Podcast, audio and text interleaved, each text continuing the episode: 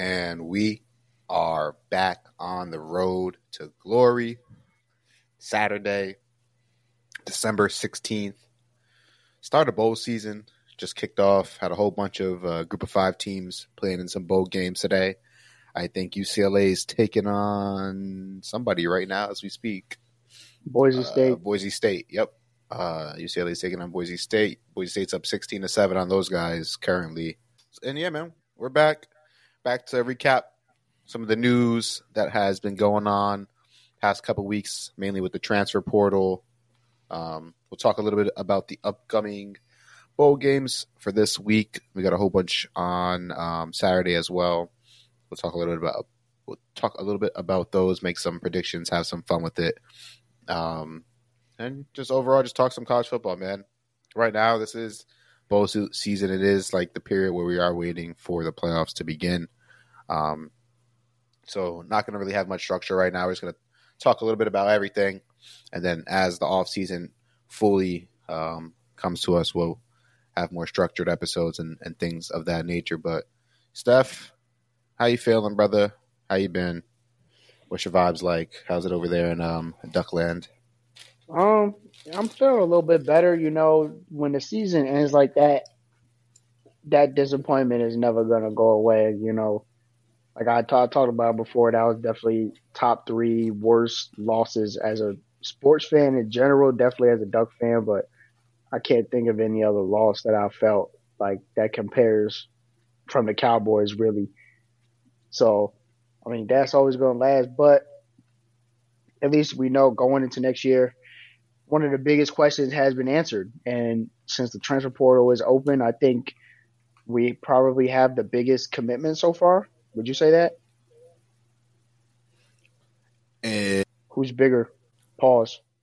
um, I don't know. That's a good question. I think he's the biggest quarterback that has moved so far for sure. Yeah. So I'll agree on that. I think um, there's going to be a player coming off the board pretty soon. I don't know if it was actually announced yet, but we'll talk about it in a 2nd Mhm. Uh, committing to Ole Miss soon. That'll be pretty big. But uh, go ahead, continue. That it is a huge commit. I'm not gonna not gonna act like that isn't one of the top though.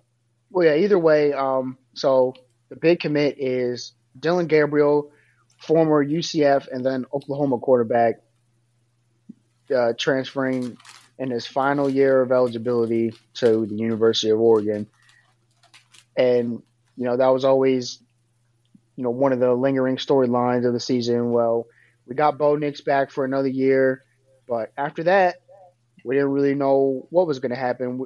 I told you this before that we're probably going to take a transfer quarterback, and it was more of what kind of transfer was it going to be? Was it going to be a starter, or was it going to be someone for depth just because we wouldn't have the scholarship numbers? And it ended up being a bona fide starter.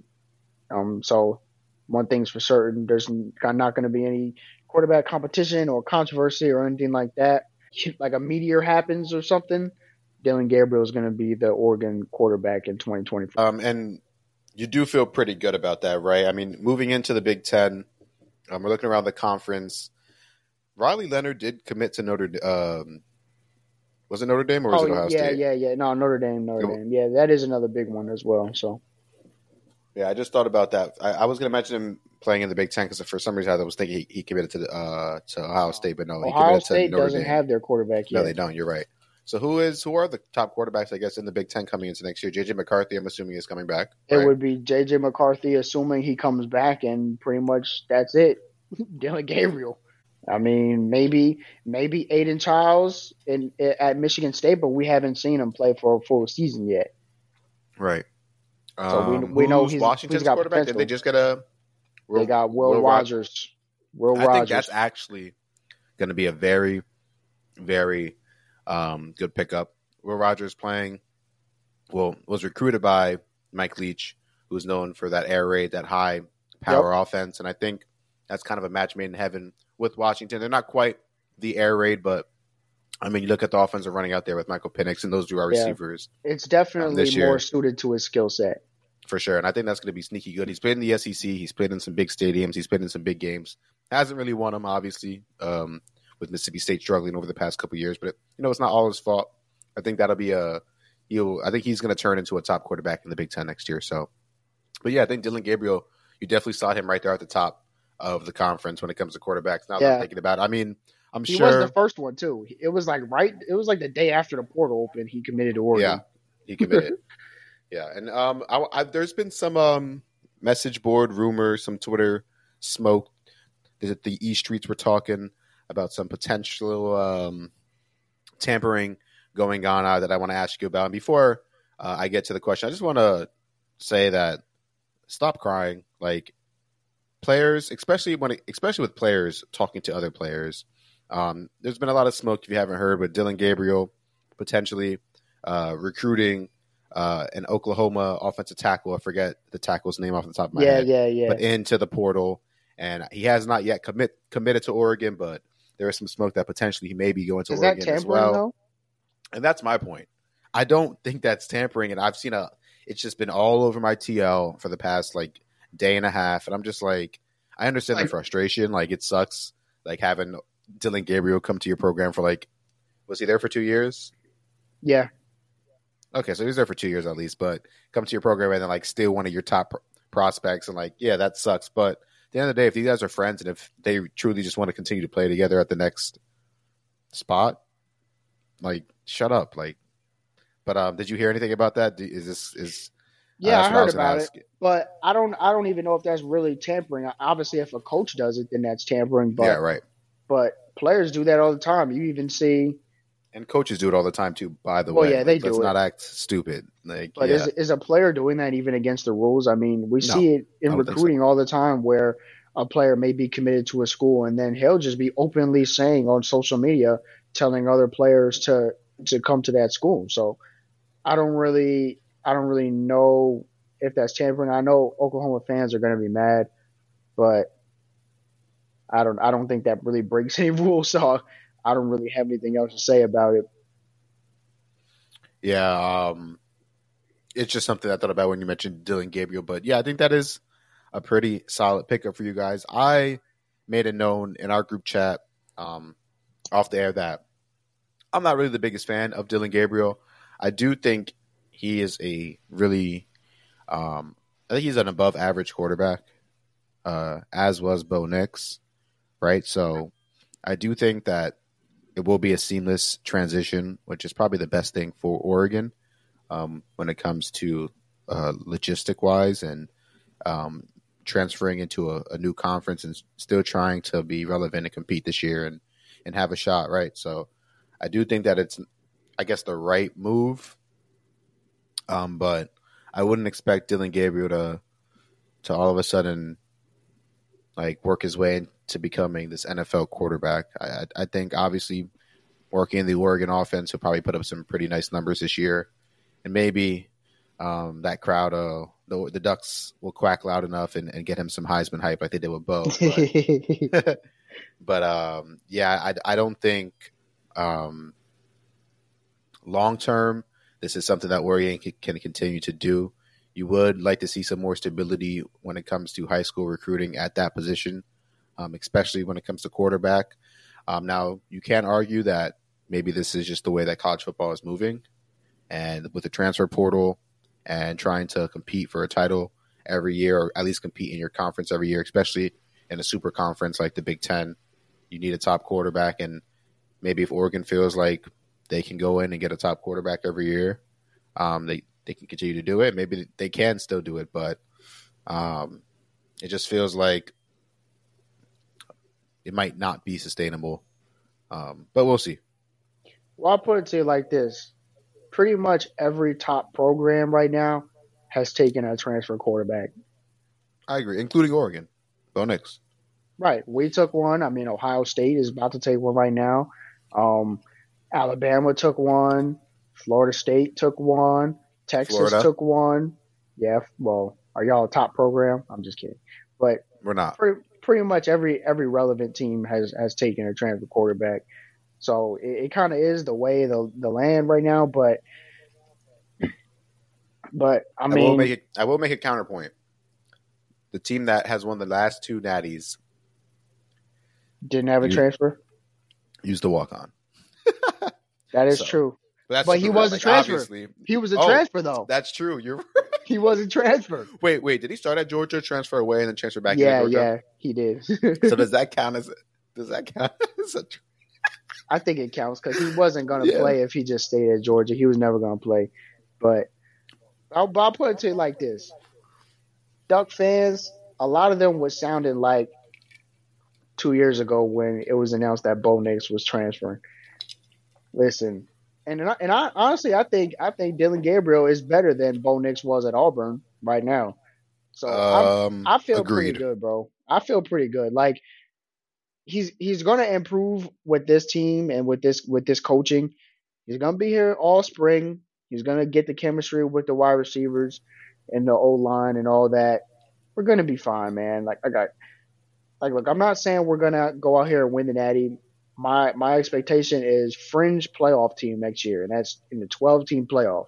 I think we are fringe playoff team. Not saying we're gonna make the 12 team playoff, but I feel like we have an opportunity, and and I think Dillon Gabriel is good enough. And and also you got to look at it like this: what other option is there?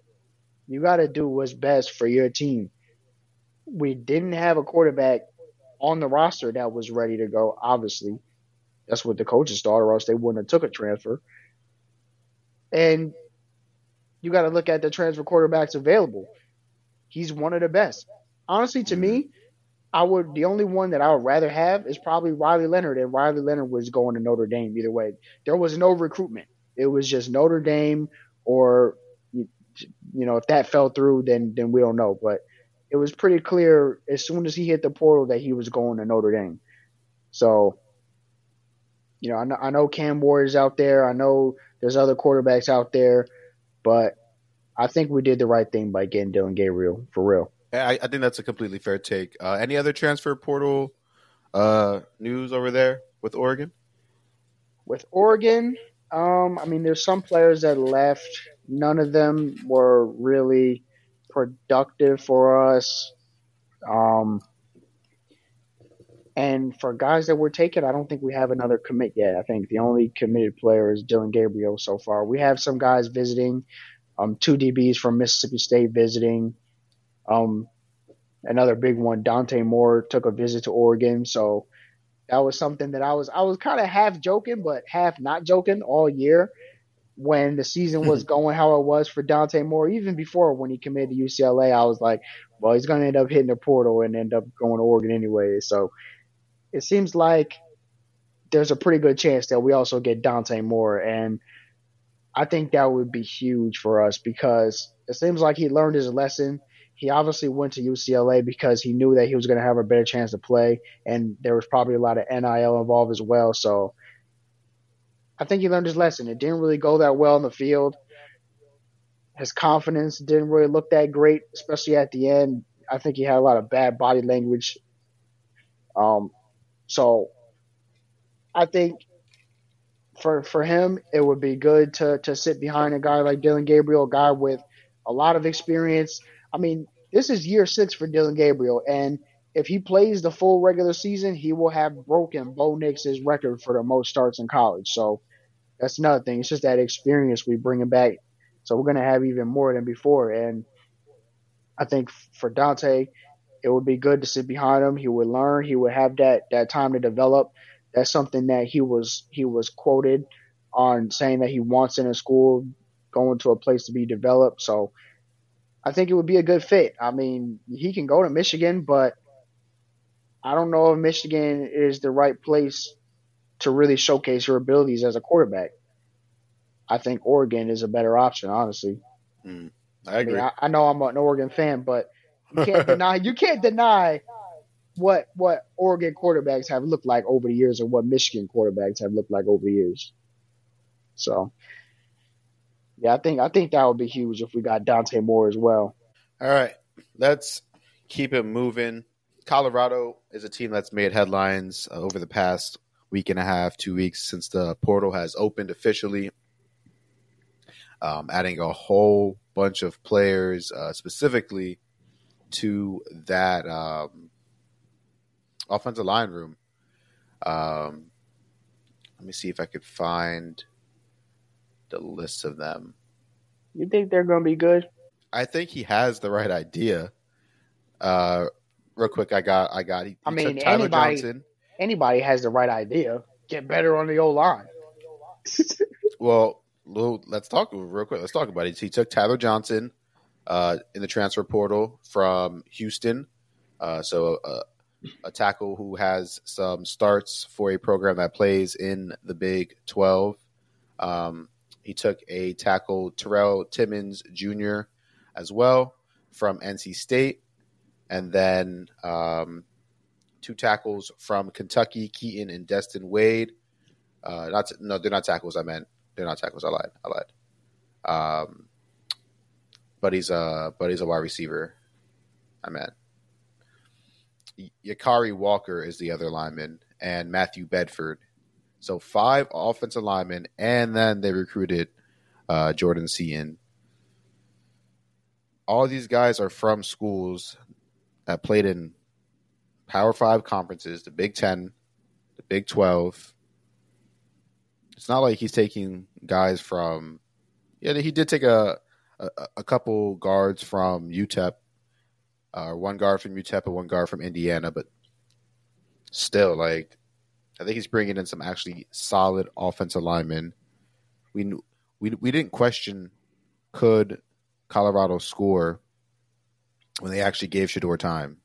They have weapons. They also added Will Sheppard, wide receiver from Vanderbilt, who was probably the best thing that Vanderbilt had in the past five years. Will Sheppard's an actual beast. Um, so he'll just add another weapon to that room. I'm not going to sit here and say they're going to win 10 games, but I think they'll be better. Yeah, I think they'll be. I think year. they'll be better. yeah. But I mean, you want to talk about something that's unsustainable? Building an offensive line through the portal is not sustainable. So I think I definitely think agree with that. I think I think this year Right. it has to be done. Um, and I think it it can be for one year, but you're right. That's not something that the, Deion can just get off. and Hopefully, they keep year. that five star tackle in, and they can build momentum and start recruiting a better old lineman out of high school. Because Do you think he sticks? I don't know. because that was a shock. Like he wasn't even in Colorado wasn't even in his top five. There was a lot of smoke that he was going to commit to Tennessee the day of, the day before. Everybody was saying Tennessee's the pick, Tennessee's the pick, and then all of a sudden he shows up on undisputed or whatever with Skip Bayless. Yeah, and like, I mean, I got to take the kid We'll for his word. Obviously, I don't know him, but signing day is next week. Um, Yeah, we'll see, we'll see. We'll see. He he definitely is on flip watch, but I mean, until then, this is all just he says, she says. So for right now, right now he's committed to Colorado, and you know, hopefully, hopefully they could keep this momentum going and and and build this thing because there's usually not a lot of good linemen in the portal. There's usually there's probably only one or two because the ones that are good are just going to play at their school, and they usually go to a good school in the first place. It's rare that that a lineman goes to a G five school and pops off, and and ends up being an NFL caliber O lineman. You see it more in the skill positions, maybe a wide receiver, a DB, something like that. But O lineman, I mean, there's a reason why they usually all come from from Bama, Georgia, SEC, Big Ten, from those conferences because that's just where all the best athletes go. And and there, there's way less athletic big people than there are athletic normal sized people or small people. So is that like that position is just way more concentrated at the top. You know, there's a lot of schools with good wide receivers. There's not a lot of schools with with great linemen. So Yeah, so we'll we'll definitely see as Colorado continues. I think they they have to finish with a pretty solid recruiting class as well. We'll see how they close on that end. They have got a couple commits over the past few days, like I mentioned, Jordan Seaton. They got one from uh, Dre Miller, uh, one of the top athletes in the country. Um, I think he's mainly an offensive player, but I don't know. Maybe he plays defense for Deion and those guys. Um, and I feel like they they recently got somebody else out of high school as well, but I can't remember off the top of my head. But we'll see how they close. Um, but currently, I do think they have the number one transfer class. Um, oh brother, the number 2 don't get transfer me class. started on the transfer ranking. Don't get me started. the the number two transfer class though is Ole Miss, and Ole Miss they have been making headlines. Um, and I think Lane Kiffin, man, he is really going all in. I think this year they they realize that um, they do have a shot, especially with the 12 team playoff coming in uh, the fold in 2024. They have a quarterback coming for his. How many years is this now for Jaxson Dart? A lot, um, but he's experienced, and it, it, seems like that's that's the way to go right now in, in college football. Fifth year, six year quarterbacks. Um, and um, there were two losses last year were to, or this year were to Georgia and Alabama. Um, and I think they realized that they need some help, especially on the defensive end of the ball. Um, and they have kind of been it all in on that side of the ball in the portal. They grabbed Tyler Baron, uh, edge rusher from Tennessee, um, safety Tamarion McDonald also um, from Tennessee, Princely Umanmielen, edge rusher from um, Florida, he transfers to Ole Miss, so you can really tell they're trying to beef up that defensive line, get that pass rush going, especially when you're playing in the SEC. They got the safety Key Lawrence from Oklahoma, a corner Tavion Nicholson from Indiana, Chris Pooh Paul Jr., uh, a linebacker transferring from Arkansas, um, another safety from Indiana, um, Louis Moore, and then they took a guard, I believe, from I'm not quite sure what team this is, but they also I know have some smoke with Walter Nolan, one of the top players in the country, defensive tackle, formerly of Texas A&M. Um, like I mentioned before, I think if he transfers to Ole Miss, he'll probably have be the biggest name to commit so far out of the portal. Um, as an interior D lineman, I think Ole Miss, like I said, I think they're really trying to go all in next year. Lane's trying to shoot for a championship. You think they can do it with what the what they have if they can really beef up this defense and, and make it formidable? Um, I mean, we got to see what what Bama and Georgia look like next year, and Missouri is still recruiting really well. Yeah. I mean, the the SEC is always going to be a gauntlet. You got Texas and Oklahoma going to be there next year. I think Ole Miss is trying to be a main player, and and they definitely have an opportunity. So I think they could. I don't know if they could win the SEC, but they could definitely be one of the better teams in the conference again. Yeah, and, and, and a little bit after we talk about the transfer portal, I want to talk a little bit about the SEC schedule release. Um, so we'll we'll go through their schedule in 2024. That that'll definitely be one of the teams that we look into really quick, and we'll see if they have a shot. Because I I don't know what their schedule looks like next year in specific, but um, if you guys don't know, um, there is no more East and West. So you are pretty much playing whoever. So um, I, I, will I will be interested to see who they play on their schedule.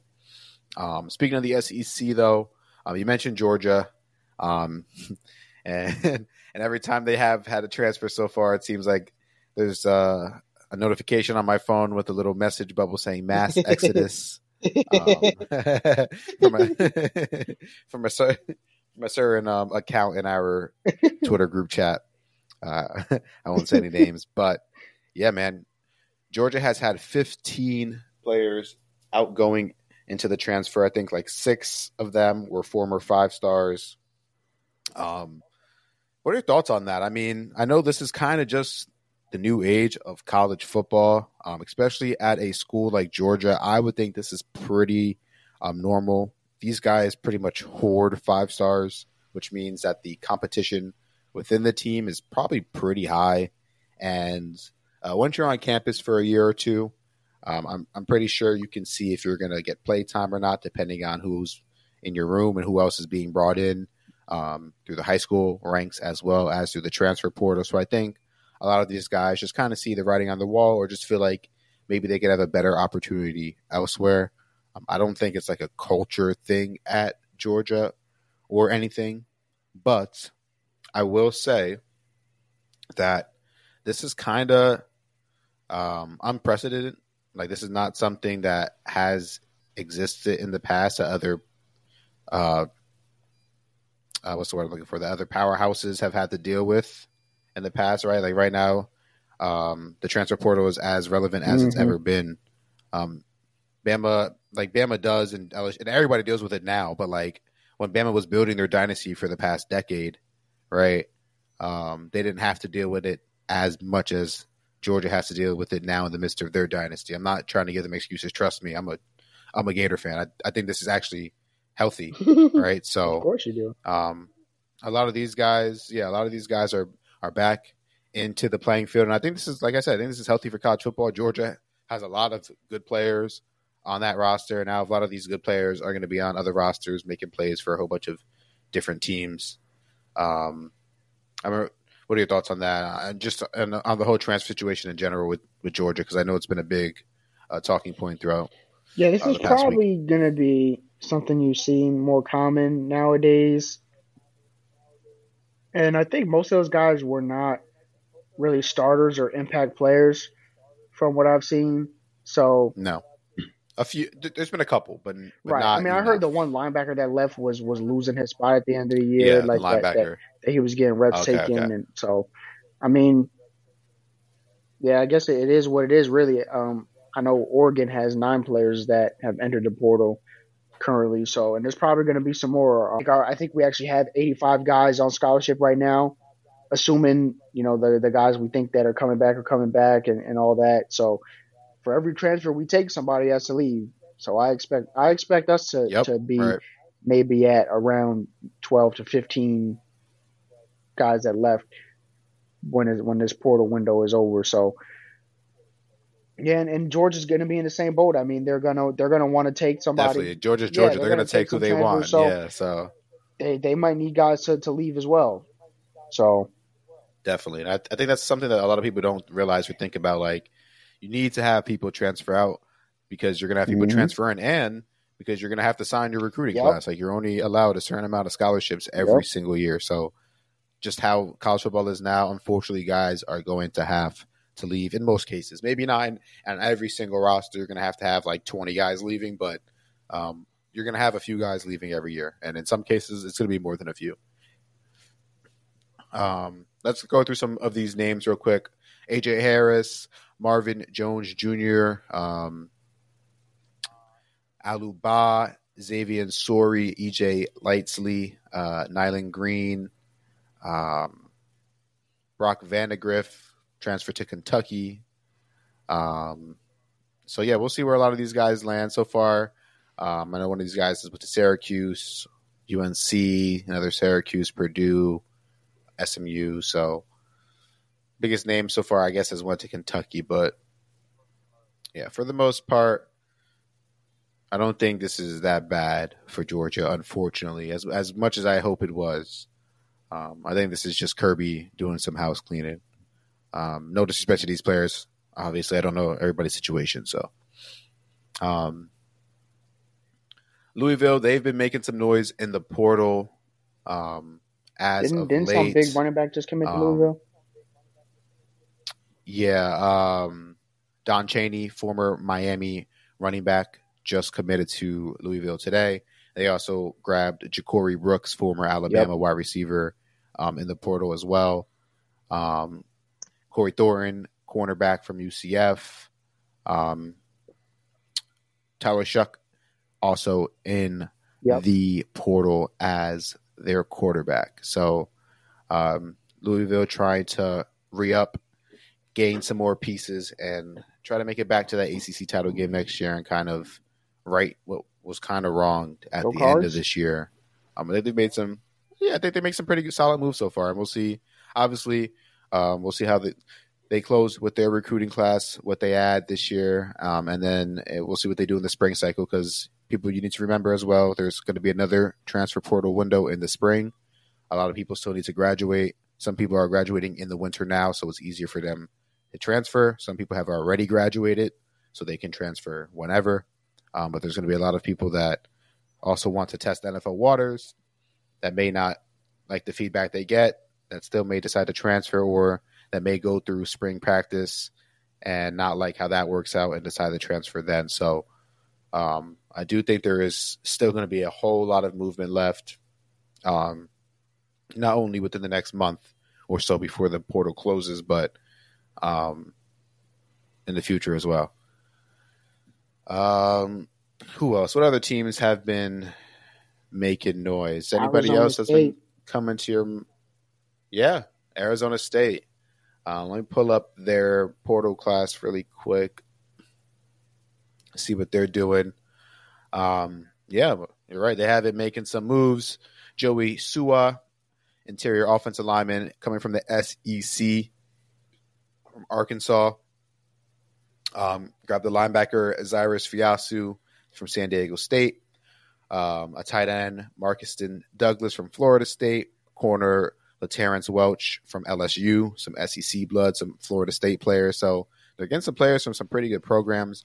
Raleek Brown, um, one of the star running backs for USC, also committed to Arizona State. Um, another linebacker, Jordan Crook from Arkansas. Um, safety, Kamari Wilson, former five star um, Florida player, is now over there at Arizona State as well. So, yeah, man, they're truly loading up. They they've already taken twelve players in the in the portal, and a lot of them have played some big time Big Ten, SEC, Big Twelve football. Um, we'll see what they do, man. Um, think Dilly got a plan? Yeah, I think he does. And and the good thing about Arizona State is the only way is up. So they they can't really do any worse. think. I think they're going to be in a weaker conference next year. Remember, no Texas or Oklahoma in the Big Twelve. So I don't know. I think I think this is going to be a fun team to watch next year, man. But I got a question for you. What's up with your Florida Gators, man? Trevor Etienne in the portal. Yeah, man. Um, that there were some rumblings um, after the season ended. Um, originally, reports were saying that he uh, he just was frustrated. He wants to win. So that's that's that's what the He's going to insiders told us. Don't know, don't know how much people want He's to believe to that, Georgia. but but yeah, that is that is a smoke. That is a smoke He's right now. That supposedly he is going to be committing to Georgia.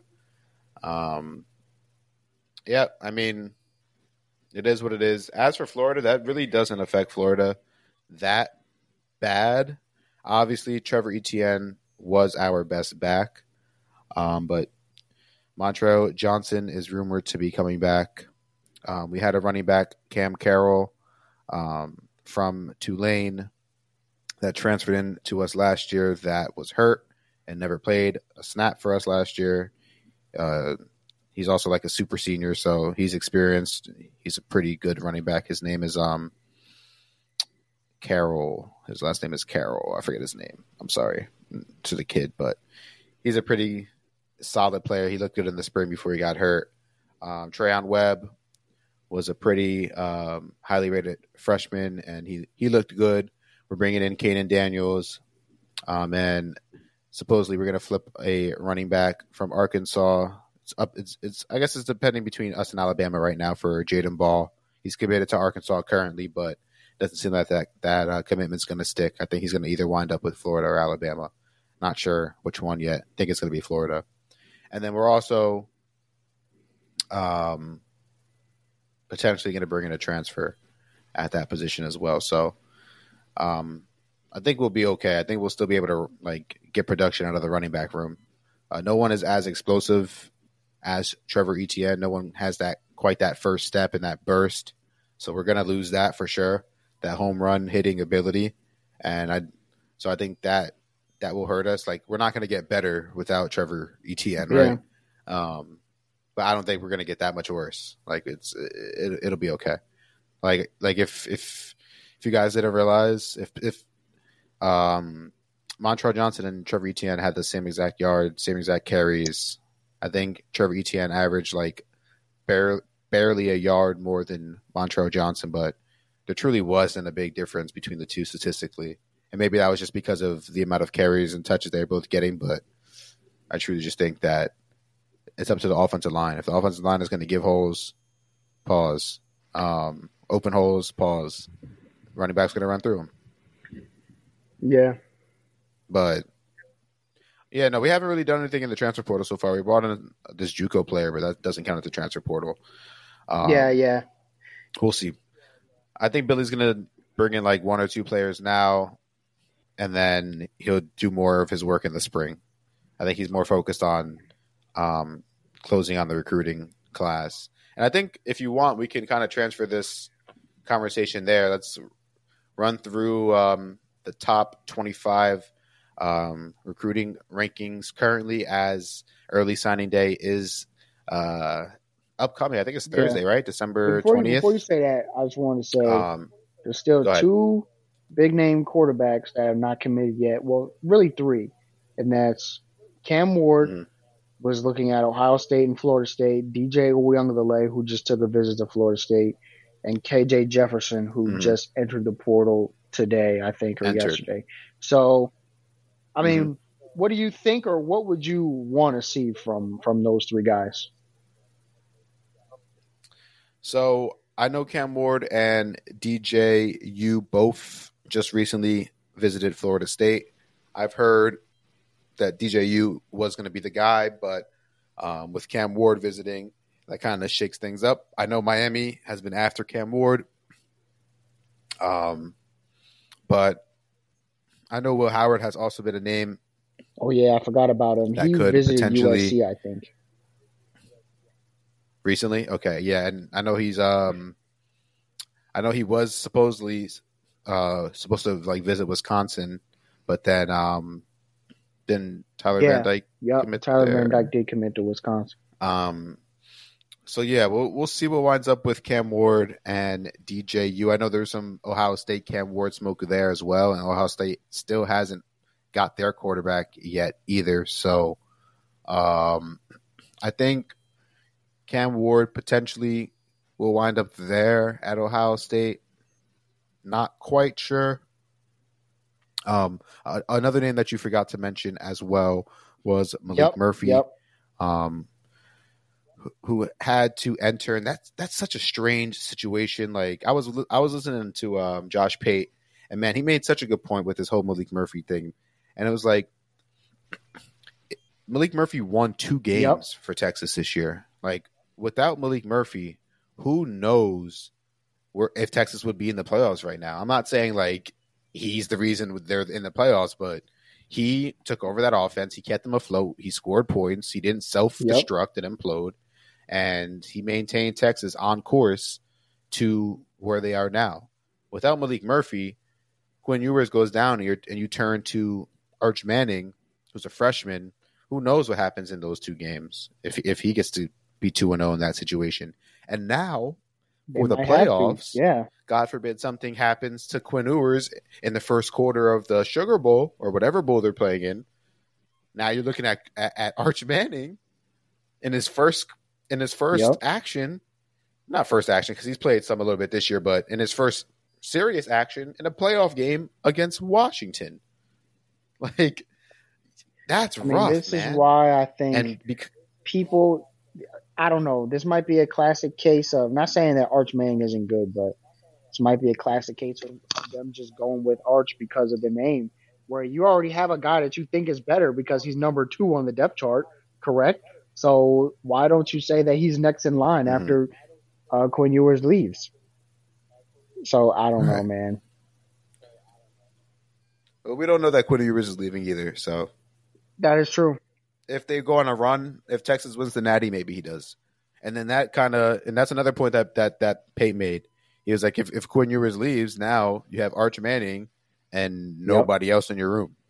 like, so it's it's it's strange. I mean, I definitely I'm happy for Maalik Murphy because I think he's a talented quarterback, and I think um, he'll have a, a, numerous amount of options. I know he, he, was talking about taking this visit to Oregon State, Duke, um, a few other places. Hey, I mean, I kind of joked well. about him being in induction um, for him before, so yeah, you never know. I mean, but you know, nah, well, yeah, we have a guy your, now. You guys got your guy, but. Um, I think this also just brings me to the conversation of how messed up the college football calendar is like the the portal should not be in yeah, the same right. time as bowl games and playoffs.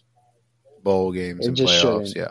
The season should end, and there's no and need. Then the transfer portal opens, and I know it's like that because they wanted to to be to be open so that guys can get in for spring semester. So I don't know if we got to yeah. shuffle some things around with this with this season calendar or what, but but something's got to change with this because it's just ridiculous.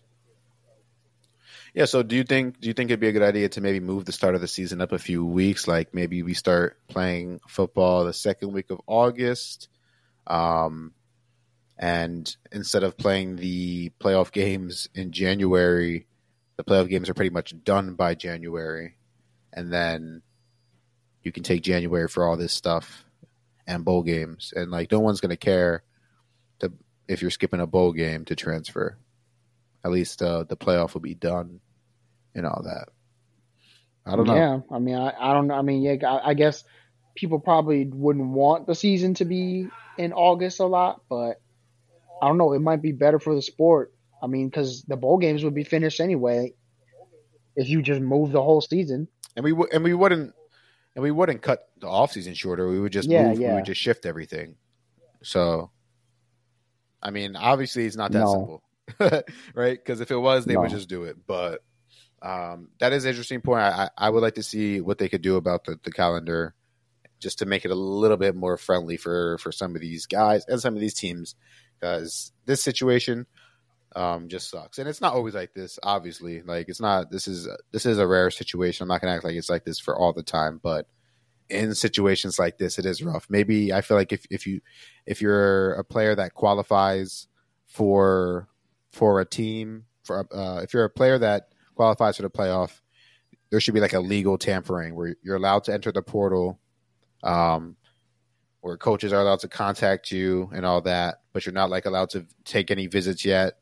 But you have so you have to stay with your team and you're allowed to play in the playoffs, and then afterwards you, are allowed. can, I guess, You know, report you're your allowed campus. to play in a bowl game if you're if you're in the portal, right? yeah, but Maalik Murphy can't play with Well, Texas. that's just because that's probably their own personal rule. It's really just up to the schools themselves if they want to allow. Yeah, Is it? yeah, because I was under the, the pretense that that, that just wasn't. No, you, you just weren't allowed. Then that's that's a that's a thing on Yeah. Texas. That's like if I'm that's if, weird. if that I've, uh, like I think it was last year or the year before. whoa, Mack Brown let all his players that were leaving play in the bowl game at North Carolina. yeah. I'm gonna um.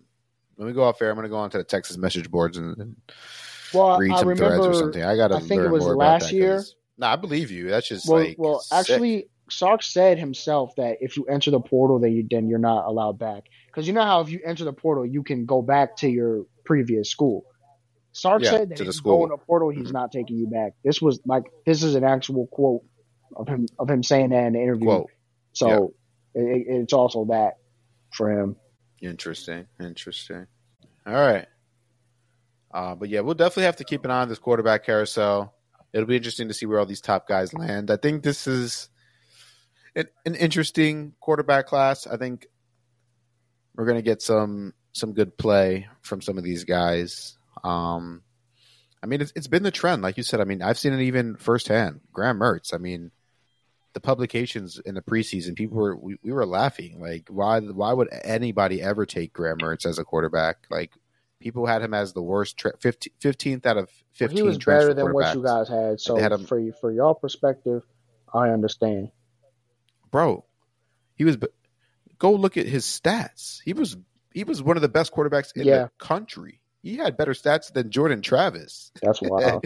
like he had 20 touchdowns to three interceptions, 2,500 yards, and he was like top 10 in completion, 78 completion percentage, or not 70, that's a lot, but yeah, uh, 73 Bo or something like that, 72. was Like he was, yeah, Bo Nix was number one, but he was 76 or 77. He was up there with, I'm not even joking, he was up there with Bo Nix for majority of the season.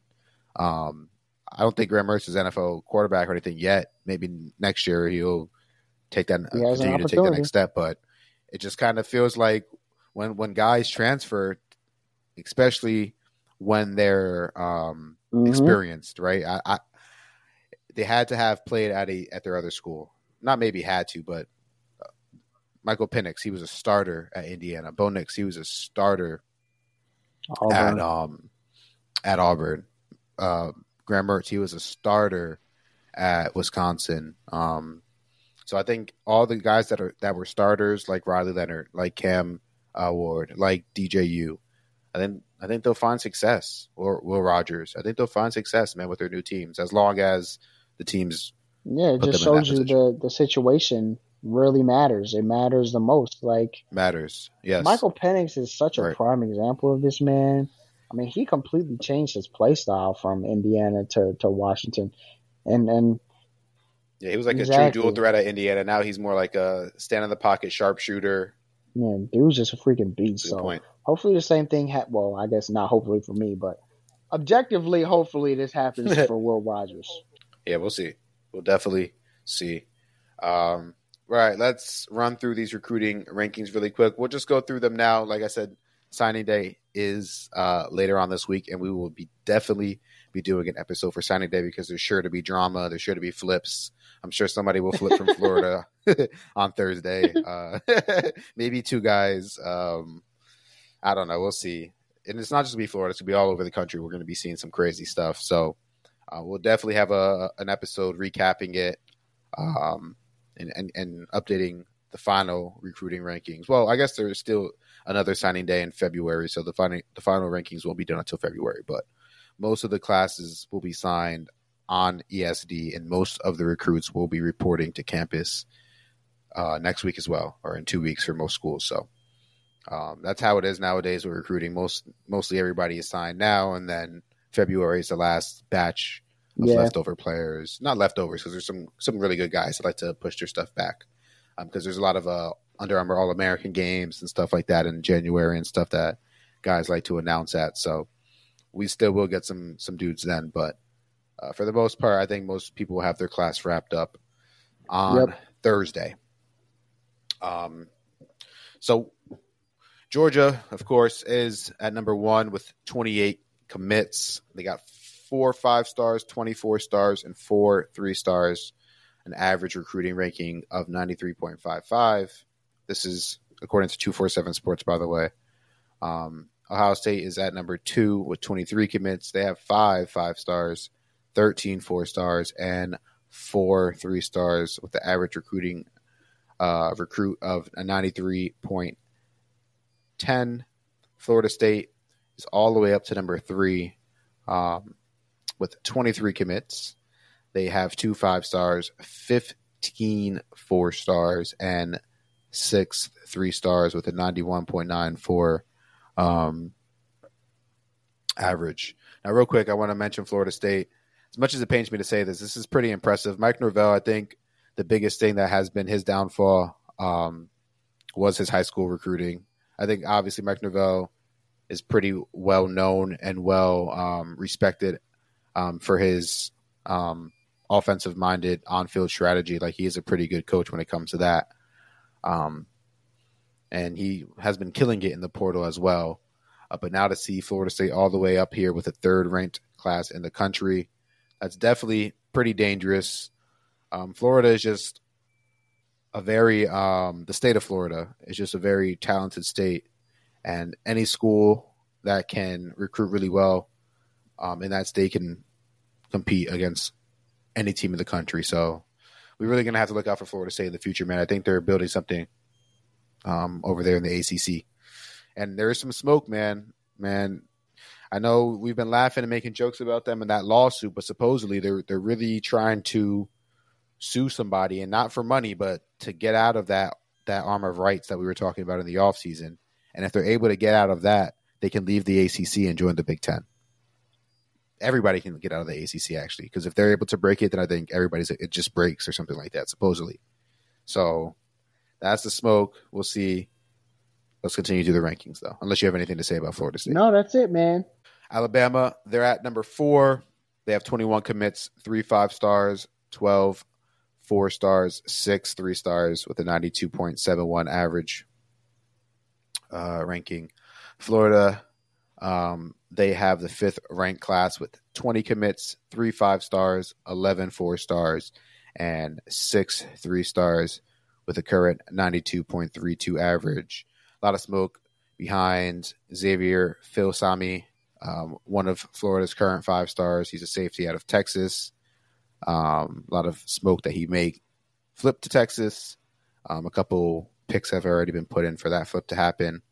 Amaris Williams, another highly rated four star committed to Florida, um, has had a couple picks submitted for him to flip to Auburn. There's been some smoke there. Ohio State's involved in that one as well, I believe. Maybe not as much as they were once, um, but yeah, I think he might flip to Auburn. Um, so we'll see if those two guys leave Florida's class. I do think that might drop them towards like the edge of the top ten. I don't know where that'll put them exactly, but that will definitely be a hit to Florida's class. That was once if, ranked in the top uh, three. What if DJ Lagway Now- flips? DJ Lagway is going to be on campus next week, bro. But if he were to flip, He's not on flip um, Billy might Billy might be fired He's not on flip if. DJ. Lagway. No, no, DJ Lagway is on campus right now as we speak. As we speak, he is on campus, be, being a Gator, and he's signing on Thursday, and he will be on. He will be back on campus a week after that to begin his career as a Florida Gator. So, no, I capped. It's not. It's not one week after that. Earlier, he's enrolling in what January. Yeah, they enroll in January, but some So people be- are actually participating in the bowl practices. I know that for for some Oregon players. Yeah, a lot So of they- a lot of Florida has had has done that yeah, they, for plenty of years. we got yeah. guys coming in right now, so Yeah, so um, we'll see. I don't know exactly when Lagway will get on campus, but he'll be on campus fairly soon. So he's he's early enrollee. I know that. all right. No, he is not on Flip Watch. You you know something I I'm don't? He's on Flip. Watch. What do you know? Like, what do you know? Like, I don't like. What do you know that I don't? I'm just Like, you might know something. Like, if you like, I, if you know I don't something, know you should tell me. But like, I don't. I don't know anything. I'm just saying. Like, I mean, I mean, there are people that are recruited. I mean, he is being recruited, Texas A and M and Houston and and, and, I don't even some know other why people. Houston's trying. Um, yeah, I mean, he's from Texas. DJ Lagway's a he's one of those guys. Like he's committed to Florida, bro. Like, like if like he can commit to Houston, that would that wouldn't shock me if you're committed to Florida, who hasn't had a winning season in three straight years. But he knows that, and he's down for that. I, I, DJ Lagway is a Gator. I'm I'm pretty I'm pretty confident in that. I mean, I got to see him. I got to see the. I, well, I'm not going to see the paper signed, but the paper got to be signed. He got to be on campus, and then I'll I'll truly know he's a Gator. but all signs are pointing to him, to him being a Gator, and we'll see what Filsaime and, and Amaris Williams and like I said, Florida's also looking to to, to flip Jadan Baugh from Arkansas. Um, Jam- Jameer Grimsley is also another corner committed to Alabama that we've been working on trying to flip. If we can get those two guys committed, um, Xavier, Xavier Mincy is a corner that's currently uncommitted that we're after. I think it's like between us and Miami. Florida still got a chance to finish within that top three, despite being five and seven. So we'll see. We'll see. Texas, they're at number six. They have 21 commits, three five stars and 15 four stars, three three stars with a 91.99 average ranking. Miami, they're at seven with 26 commits. They have one five star, 11 four stars, and 13 or 14 three stars with a 90.16 average ranking. Oklahoma has uh, the eighth spot locked up right now with 28 commits. They have two five stars, 17 four stars, and nine three stars committed with a 90.75 average. Oregon is at number nine with 23 commits. They have one five star, 18 four stars, and four three stars with a 91.60. So Oregon's below Oklahoma and Miami um, in the rankings, but they actually have a higher overall average recruiting ranking.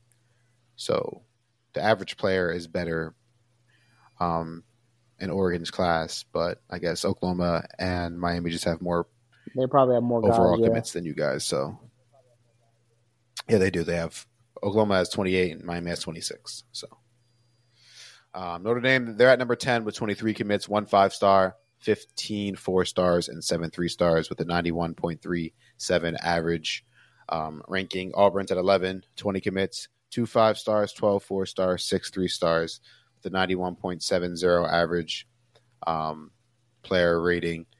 Uh, LSU at 12, 27 commits, 0 5 stars, 18 4 stars, 9 3 stars with a 90.36 player average. Penn State at 13 uh, with 25 commits, no 5 stars. Um, Tennessee at 14 with 19 commits and 2 5 stars. Clemson at 15 uh, with 18 commits and two five stars. Um, Michigan's all the way down here at Yeah, 16, man. They have was just about to 26 say that. commits, no five stars. like uh, Talk to me, man. Like, how are you in the playoffs back to back years? I was about to say, recruiting like look, man, where's all the Big Ten teams? It's freaking Ohio State at number two, and then us at number nine, and then there's no one else Yeah. until you get to Michigan at 16, and then US USD at We got 17. Penn State. Yeah, Penn true. State That's true. at, at 13. Penn State's at 13, but outside of them, yeah, like Does Penn State even count? that's. I guess. I mean, Penn hey, State is just. be careful. Be careful because they're gonna line your ass up soon enough. I don't think we So, play them next year, but Careful how you speak about. Mm, eventually, though, that's that's what I'm saying. Y'all are in the same we're not. Ducking duck that, that smoke. forever now. I'm just saying that Penn State they just beat all the bad Yeah, no, teams. they're not yeah, really- and then and then they always lose yeah. to Michigan, Ohio State. So are they also going to lose to Oregon and Washington and USC when they play them as well? Oh, we'll see. We shall see. That's the beauty of it, man. 2024 is going to be a fun year. We're going to see a lot of new matchups and a lot of new rivalries uh, form. But let's keep it running. Um, USC, they're at 17 with 19 commits. They don't have any five stars. South Carolina, they're at 18 with 17 commits. They have two five I thought stars. USC was a better job than a lot of his jobs. Why don't have no five stars? We got a five star. what does USC being a good job have to Because do with, should, if with it's such a good stars? job, then all the good players should want to go there. the players ain't working there. That's what makes it a good job is being able to get good players easily. Oh I yeah, mean, we got a Um, five star. Y'all got a five star. Where's yeah. where's all the five stars going? To, like nobody want to play football in California. What's going on? See, see, that's the thing. I think they do. I, I do think they do. I just don't, don't think they want to play football for a certain Yeah, stinking Lincoln. somebody. I didn't say it. uh, South Carolina, they're at 18 with 17 commits. Look, they even got two five South stars. Carolina always got Um, a five star, Oh, bro. yeah, you're right. You're right. And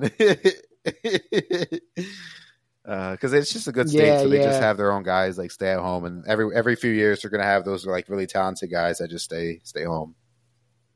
Um, Ole Miss, um, they're at 19 with 21 commits. They don't have any five stars. That's the thing, man. Lane Kiffin, I, we, we talked about Ole Miss earlier. They are loading up with the portal. They're kind of doing what Florida State did this year, um, going all in, spending a bunch of money in the portal, bringing in a whole bunch of old guys, and, and taking a shot at the Natty. And I think it pays off for the year. But if you're not going to recruit, that's the thing. Florida State has the third ranked class in the country right now. They're they're going to bring in some ballers, and they're gonna they're going to maintain that. Um, after next year, after 2024, and all these guys that you're bringing in leave, what's what's it what's gonna what's it gonna look like in Ole Miss? So I still have my question marks about Ole Miss, uh, about um, Lane Kiffin. To be honest, I know a lot of Gators fans want him as their their head coach, but I don't think Lane Kiffin's going to be the answer. Um, A and M, they're at 20. Uh, they have 14 commits. They lost a whole Yeah. bunch um, since um, Jimbo's been fired and Elko's been hired, um, but still, they do have um, two five stars, and their average player ranking or player average uh, player rating is 92.43, which would put them all the way up at number three if we went by ratings, or not number four if we went by ratings. They'd have the number four class. Um, so they got some good players still left in that class. It just who's going to stick, who's going to stay, um, and and who can they add um, in this final week before early signing day. Texas Tech, they're the 21, cl- 21 first overall class with 22 commits. They even got a five star. Wait a minute. Um, you Nebraska- telling me Texas Tech got a five star and USC don't? Yo, yeah, uh, Texas, Texas Tech got I'm that wide receiver, Micah letting Hudson. them live this down Uh, if they don't finish this class with a single five star, bro. Because all I gotta hear, yeah, I don't even know who USC's in it all I with hear right from now. you people is USC is a top five job. USC this, USC that. Bro, they haven't won a damn thing in 15 years. When was the last time USC won anything? They never won the Pac-12. They won it like one time in the in the entire history you- of Pac-12. Bro, you got it all wrong. Bro, you got it all wrong, bro. Well, first off, you got it right. That what what you just said is right. But here's where you're wrong, bro. No matter how trash the results on the field are, bro. No matter how ass they may be, that still doesn't take away from the the allure Yo. of the job. That is still right, it's a time to premier brand something. in Los Angeles, time to start California, winning, in sunny. I mean, they just got to get the right guy in there. That's just another case. They need somebody that's real to come come fix this because this is crazy. I mean, I'm just saying, like, why wouldn't you want to work? Like, if you're a coach, why wouldn't you want to work at USC? That's how you know what's a good job and what's a bad job. Like, for example, if I'm a coach, I don't want Oh, to go take that Vandy job. I'm gonna just go be the I'm gonna go be the defensive coordinator at Penn State. You will, and you will get a Fuck head it. coaching job off of it, just like uh, Manny Diaz did. Manny. Exactly. exactly, right? I don't want to I don't want to go be the coach at I or I don't know, bro. or Tech, Georgia Tech. Like I want to be the coach at USC because I know what I could do with USC. It's just they're not doing it. I just don't understand. thing with Florida. Why? I mean, I know a big reason Yeah. why. Just Yeah, like a big reason why this man Lincoln bro. just refused to to like improve the defense for years. Maybe he finally is now, but I don't know, man. I don't know. But go ahead.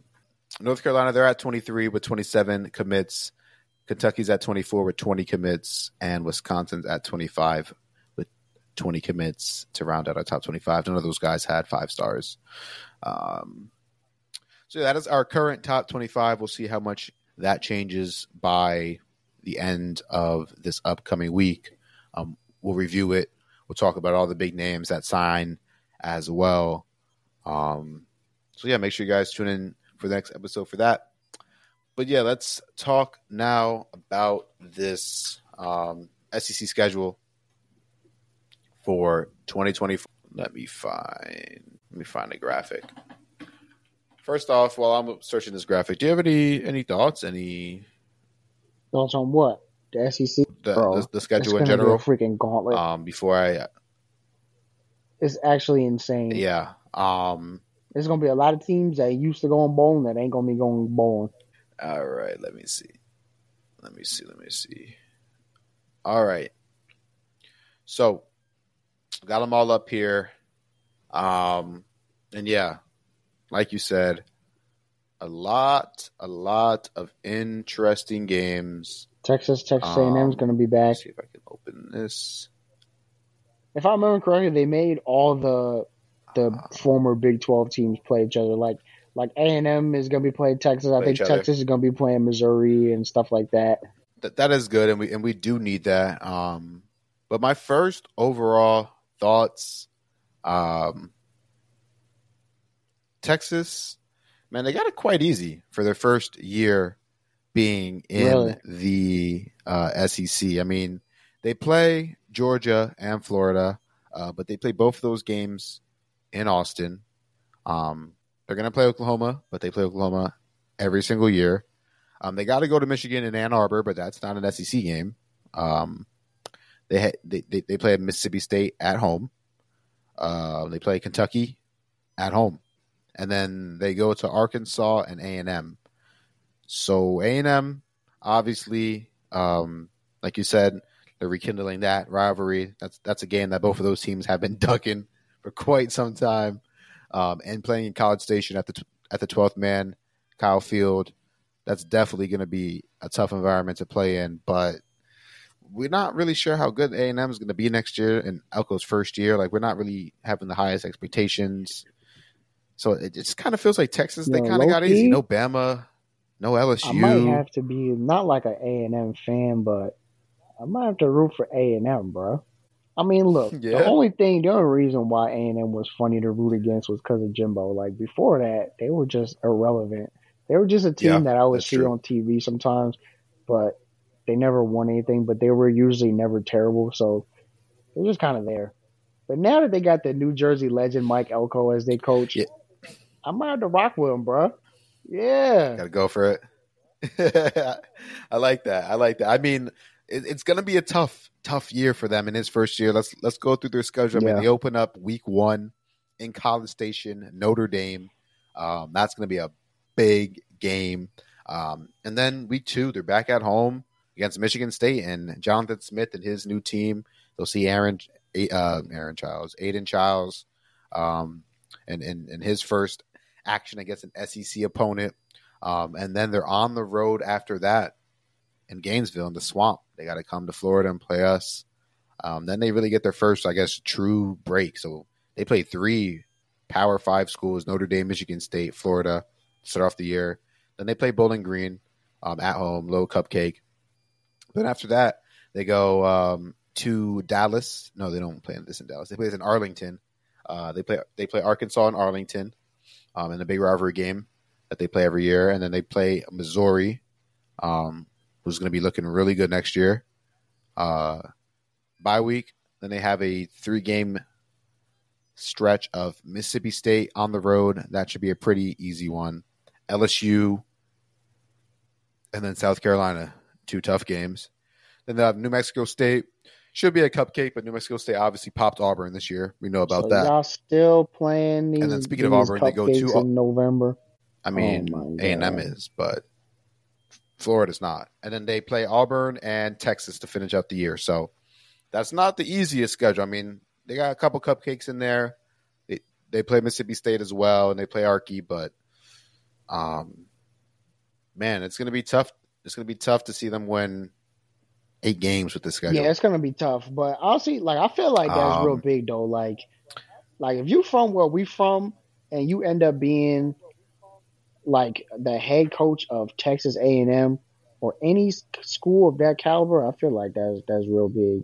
definitely um it real big for sure um oklahoma let's let's look at their schedule because i'm interested to see uh what their schedule looks like as they enter the sec they open up the season with temple houston and tulane oh and all those games are in norman oh okay then they play tennessee might get 'em. and Norman. Uh, then they go to Auburn. Uh, bye week, Texas, South Carolina, um, in Norman, Ole Miss in Oxford, Maine, and Missouri and Columbia. Then they get Bama and Norman, and then they got to close with LSU and Baton Rouge. Wow. So closing with Alabama, LSU is definitely tough. Uh, but they get Alabama at home. It seems like most of their games are at home this year. So Oklahoma seems like they kind of got it a little bit easy um, in their schedule this year as well. Um, Missouri, another team. A lot of people were complaining that they might have the easiest schedule. Uh, they play Murray State, Buffalo, Boston College, and Vanderbilt to open up the year. All those games, by the way, are at home. Um, then they have a bye week after those four treacherous games at home, and then they have a trip to College Station, Texas A and M, uh, which will be maybe a tough place to play, but we don't know how good Texas A and M is going to really be. Um, and they play UMass, uh, Auburn, but that's back in Columbia, and then they have to go to Alabama. That's tough, uh, obviously. And then they have a bye week again. Then they get Oklahoma at home. Um, then they go to South Carolina. They go to Starkville to take on Mississippi State, and then they're back home against Arky. So yeah, that that's a pretty nice schedule for Missouri. It sets up for a big year for them. Ten wins again. Potentially, man. I mean, they they get Alabama and Tuscaloosa. You can mark that down as a loss. Um, and then outside of that, everything else is winnable for them. To a, playing on the road at A and M is going to be tough. Um, playing at South Carolina is going to be tough. Um, Oklahoma playing um, playing Oklahoma should also probably be tough as well. But those are also three games they can win. Just because they're tough doesn't mean they can't win those. So yeah, ten wins, eleven wins potentially for Missouri. We'll see. Uh, we talked about Ole Miss earlier. Let's take a look at their schedule because I was excited to see what these guys got going on. They start the year with Furman in Oxford. Then they play Middle Tennessee in Oxford. so two cupcakes to open up the year for Lane Kiffin. Uh, that's that's favorable for them. I mean, they're trying to make a playoff push and a, a, a natty run. This helps them. Then they play Wake Forest and Winston Salem and Georgia Southern So first four games are absolute I might have to go to that game at Wake. cupcakes Yeah. at Wake. Might be a, might be a good one to check out to see Ole Miss play because that's going to be a pretty fun team next year. Um, then they play Kentucky and Oxford, um, so that'll be a good one. Um, depending on how good Mark Stoops and those boys are. Then they have to travel to Columbia to take on South Carolina, and then they travel to Baton Rouge to take on LSU. So that stretch right there, Kentucky, South Carolina, LSU, that's going to be a big one um, after those first four games. And they get a bye week, and they're playing Oklahoma um, and Oxford at home. Then they go to Fayetteville to take on Arkansas, and they play Georgia at home in Oxford. Um, tough little three game stretch. We'll see about Arky. Not really expecting much from them. Then they could beat Oklahoma as well. That Georgia game is going to be a big one um, at home. Then they get a bye week and they travel to Gaines, Vegas to take on my Gators, and then they end the year with the Egg Bowl as usual. So they get LSU, Oklahoma, Georgia as probably the big three on their schedule. Um, Kentucky, South Carolina, and Florida can potentially give them some issues as well as Oklahoma. Or I guess I mentioned them in the big three. So, what you thinking for Ole Miss's schedule? Ten wins, eleven wins. That Georgia game is a question Big mark. question mark. Um, outside of that, LSU is the only other one that I'm. I think that I think they'll be favored in all those other games. I don't know if they'll be favored against LSU, but they'll be favored against pretty much everybody else. I'd assume I don't know though. It's Oklahoma maybe tough, will be a toss up. man. I don't know if anybody's really going eleven and one next year. I feel like everybody's gonna be ten and two. This is this is crazy because you just when you're playing this many games that are tough, there's always the potential to drop one. These are these these. I mean, there's still Yeah. twelve games. There's these are still eighteen to twenty two year olds. It's just tough, man. and and that that brings up a good point that I want to that I want to kind of discuss. Um, I mean, somebody has to lose. Like like all these good teams second. are playing against each other. So I don't. I mean, even if a team like Georgia, like I don't know if they're gonna be able to get through this gauntlet unscathed. Like no, I mean I, that's that's what I, that's what I want to do real quick. Um, go through Florida and Georgia schedules because those are the two toughest schedules. I mean, we just went through like four or five different team schedules, and we didn't even talk about Florida and Georgia. And those yeah, two your schedules schedule are is insane absolutely because your non-con insane. is just is. You probably have the toughest non-con in the country. It's brutal. It definitely is brutal. But I mean, Georgia's Georgia's schedule is no different. I mean, they open up the year. They open up the the year with Yeah, Clemson week one that's gonna be a banger. um, in a neutral site. Then it, yeah, then they have a break uh, against Tennessee Tech at home. Uh, but then they travel to Lexington, Kentucky, uh, to take on the Wildcats, and obviously Georgia should wax that ass, but that's an SEC game. Then right after that, they get a bye week and they play Alabama and Auburn back to back. They have to go to Bama, and then they get Auburn at home, but that's still tough, back to back. And then yeah, you get a little bit of a break with Mississippi State at home, but then you're on the road after that to Texas.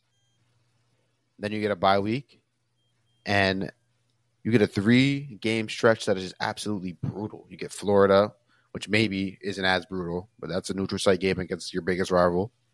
You get Ole Miss on the road, and then you get Tennessee.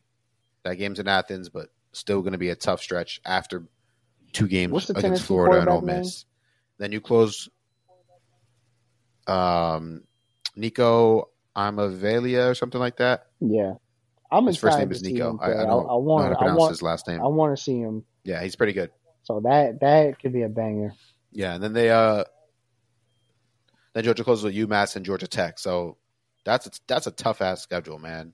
And then Florida, like you mentioned, super tough non-con. We open with Miami, um, in Gainesville at least.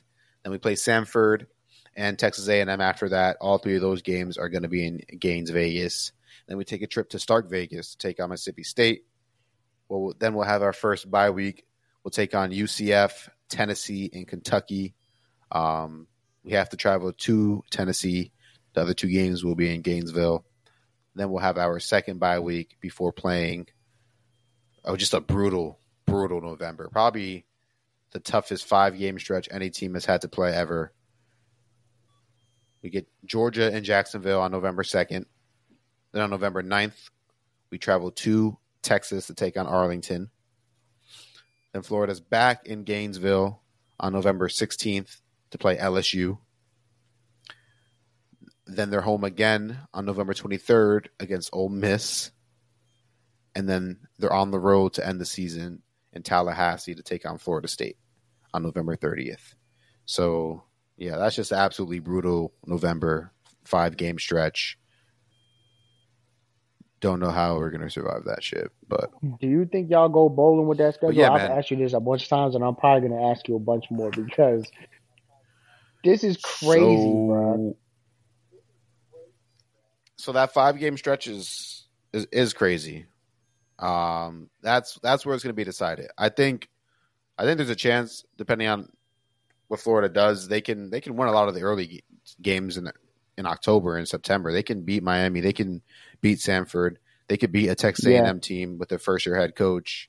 Not first year head coach because Elko's been a new has has been a head coach, a successful one at that. Obviously, um, that's the thing too with A and M. It's not like they're getting some brand new head Mhm. coach. They're getting a successful head coach, and he's been at A and M before as well.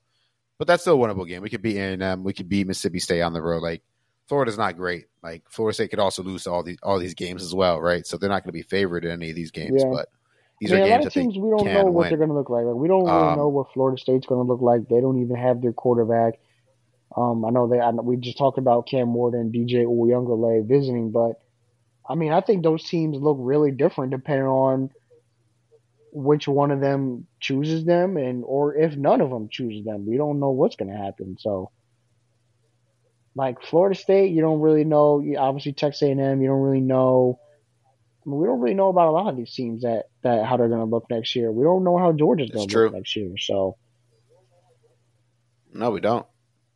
Same with Miami. We don't know what- Exactly. what Miami's quarterback situation is. Kentucky has Brock and Vandagriff we, coming in. we We know know Miami that guy is. be Like, exactly. So you can't Bad. really just chalk it off as an automatic W, especially for Florida. But no, definitely can't. I don't know. I'm not really. I don't, I'm not really confident in Miami. Mean, you know, you know how I am about Miami. So Uh huh. yeah, Yeah, yeah. we, so we can't I trust don't know. Mario. Like, like All right, but this brings me to two questions for you. First one: Do you think the SEC still needs nine SEC games after looking at these schedules? yeah. Because Oh, But it's- my- but- seriously, here's the thing. Here's the thing. bro. There's no way. stop scheduling freaking freaking Michigan and, and all these other teams in the non-con. Like George, like a lot of these teams shouldn't even be scheduling in the non-con. But because because here's the thing, like No, we no, want do, the but we're non-con. gonna That's get the in whole the playoffs. point. But We don't want to wait, and we're not good. We're not guaranteed that. We're, but we're guaranteed these home and That's true. But here's the thing, like when you Or have a conference that sites. that has like 16 teams in it, when you only play eight games a year, you're not even playing the conference. You're gonna go multiple years without playing some of the teams that are in the conference. So, I think, Yeah, but that's that's what happens when you play in a yeah, big ass yeah, I know. conference. I'm not used to it yet. I'm not used to it yet. And then and then here's and then here's my other question. All right. Well, if we are if if you really do think we have to play nine nine uh nine SEC games, are you also gonna agree that four loss SEC teams should make the playoffs? Maybe Oh five loss God. SEC teams should make the playoffs. You would say a five loss. You would say a that's- that's what five loss team should go to the playoffs, mean, bro. Bro, there's there is a there is a legit there's a There's no chance. chance. There's no chance because Not a legitimate well, in the current format.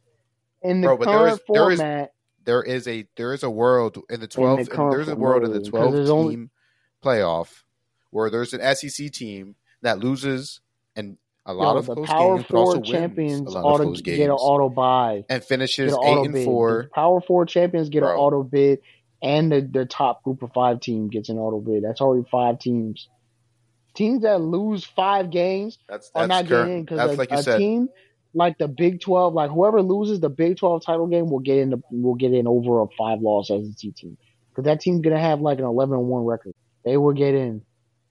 All I'm saying is if the SEC has moved to nine SEC games.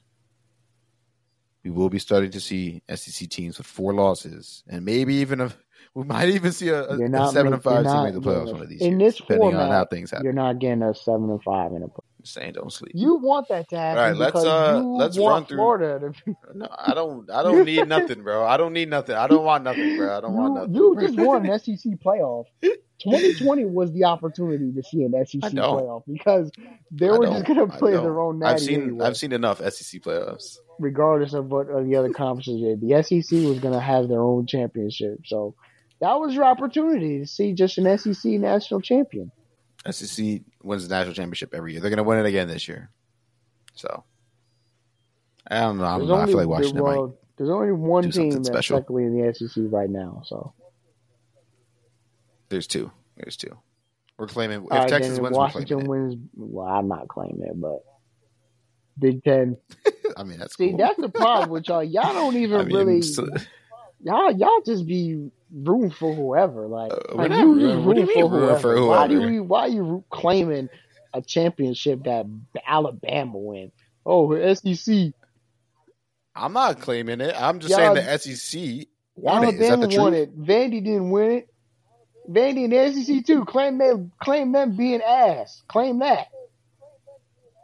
we do. Claim Vandy. Unfortunately, we do. That's little bro, bro. Leave little bro out of this shit, man. Man, he ain't do nothing to you, bro. Yo, claim ain't do nothing to nobody, bro. That's all I'm Uh, saying. If you're gonna claim Man, somebody else's championship, you gotta claim somebody else going 0 and 12. Why do we say this and then we just dominate bowl season? We dominate the playoffs. It's just the best league. That's all I'm saying. That's all I'm saying, bro. I'm not rooting for anybody, Y'all got I'm just saying it's the best in the non-con. and therefore, and Y'all therefore, smoked in and the therefore, and year. therefore, it makes my team Y'all better. got smoked just in makes for my team plays in the best The league. ACC beat y'all, bro.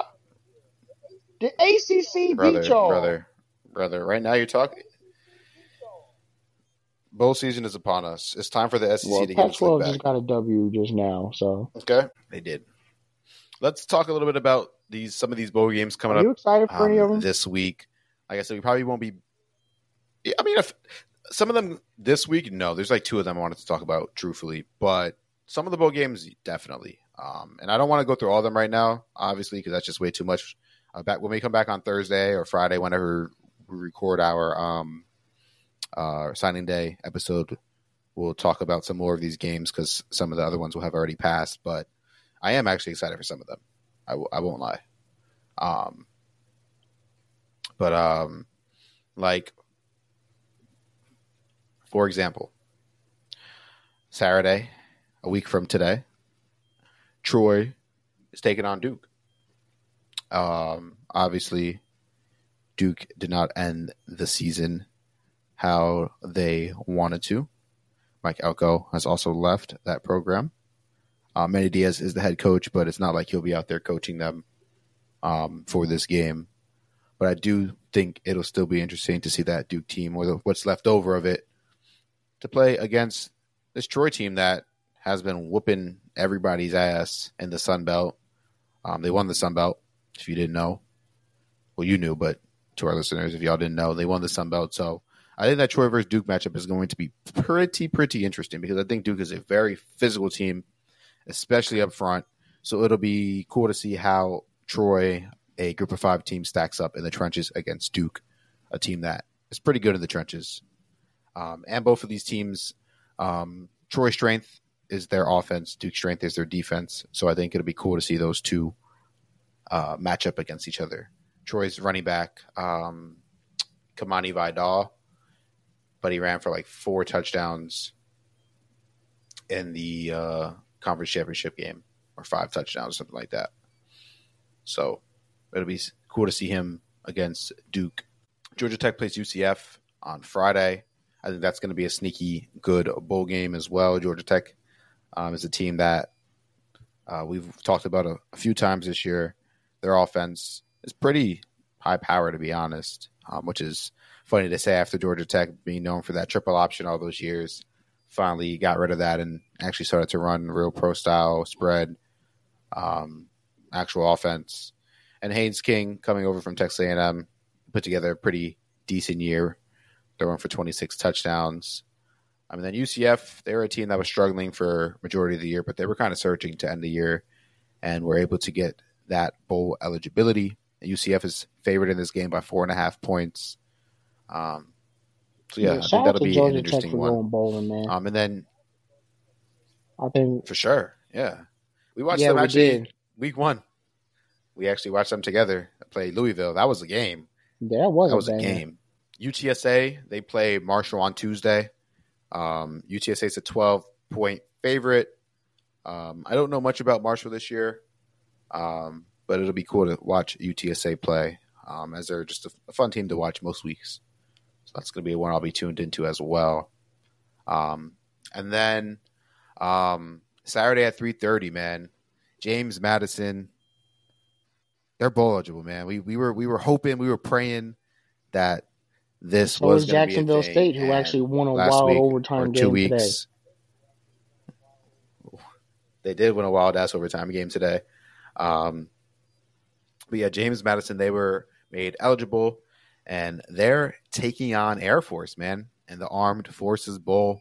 Um, JMU is currently a two and a half point favorite. This will be on ABC at three thirty p.m. Um, next Saturday. I think that's going to be absolutely banger of a game. That's going to be super fun to watch those two teams battle it out.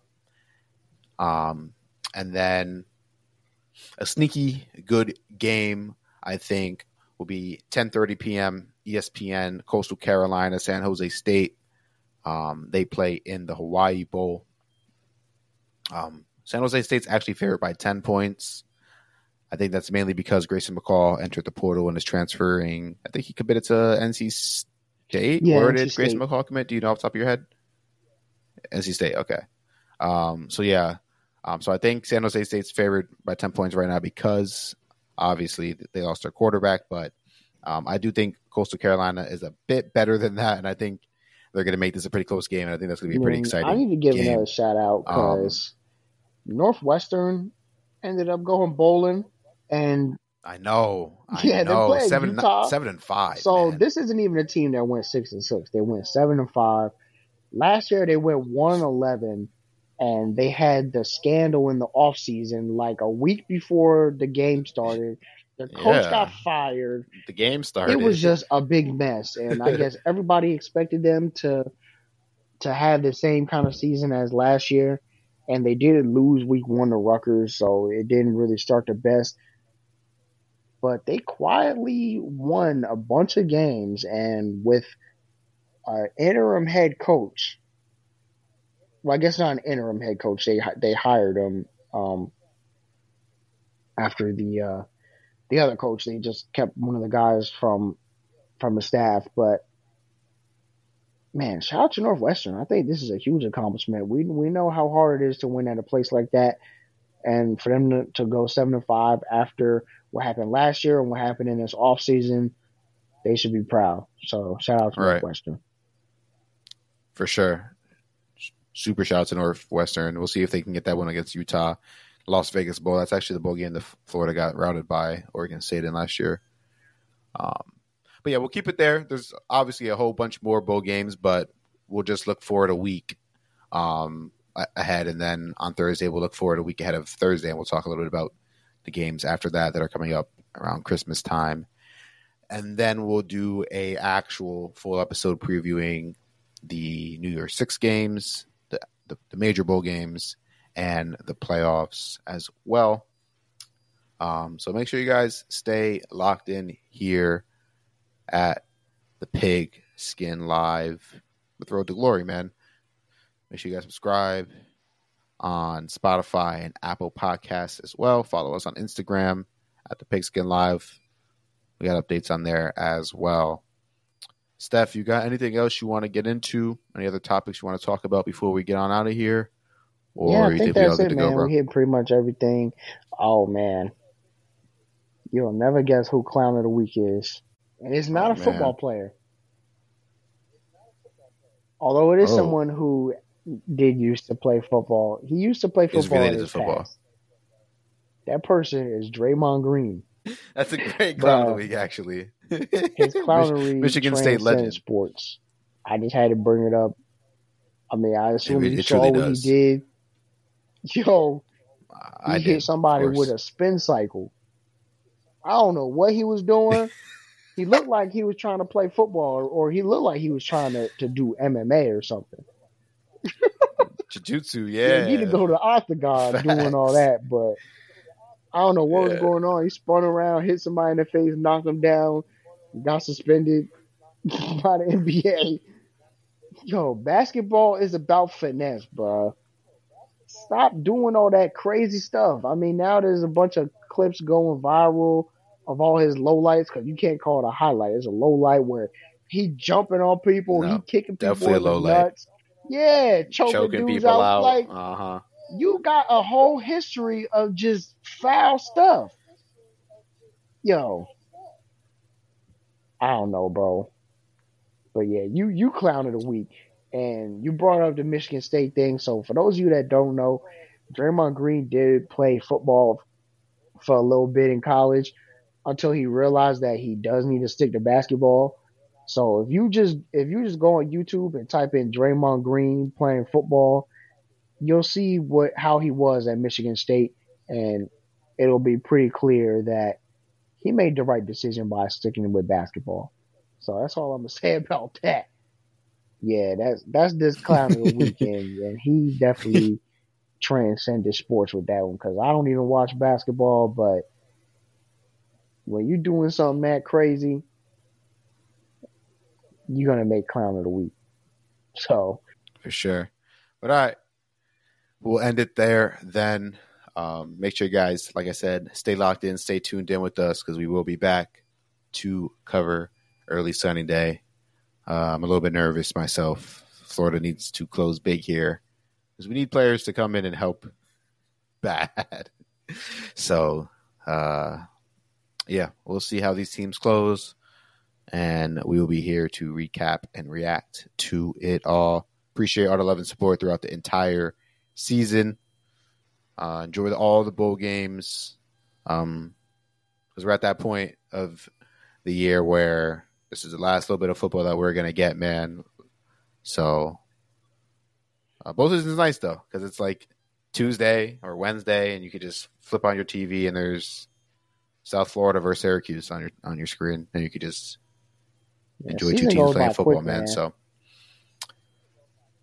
too quick, man. Too quick.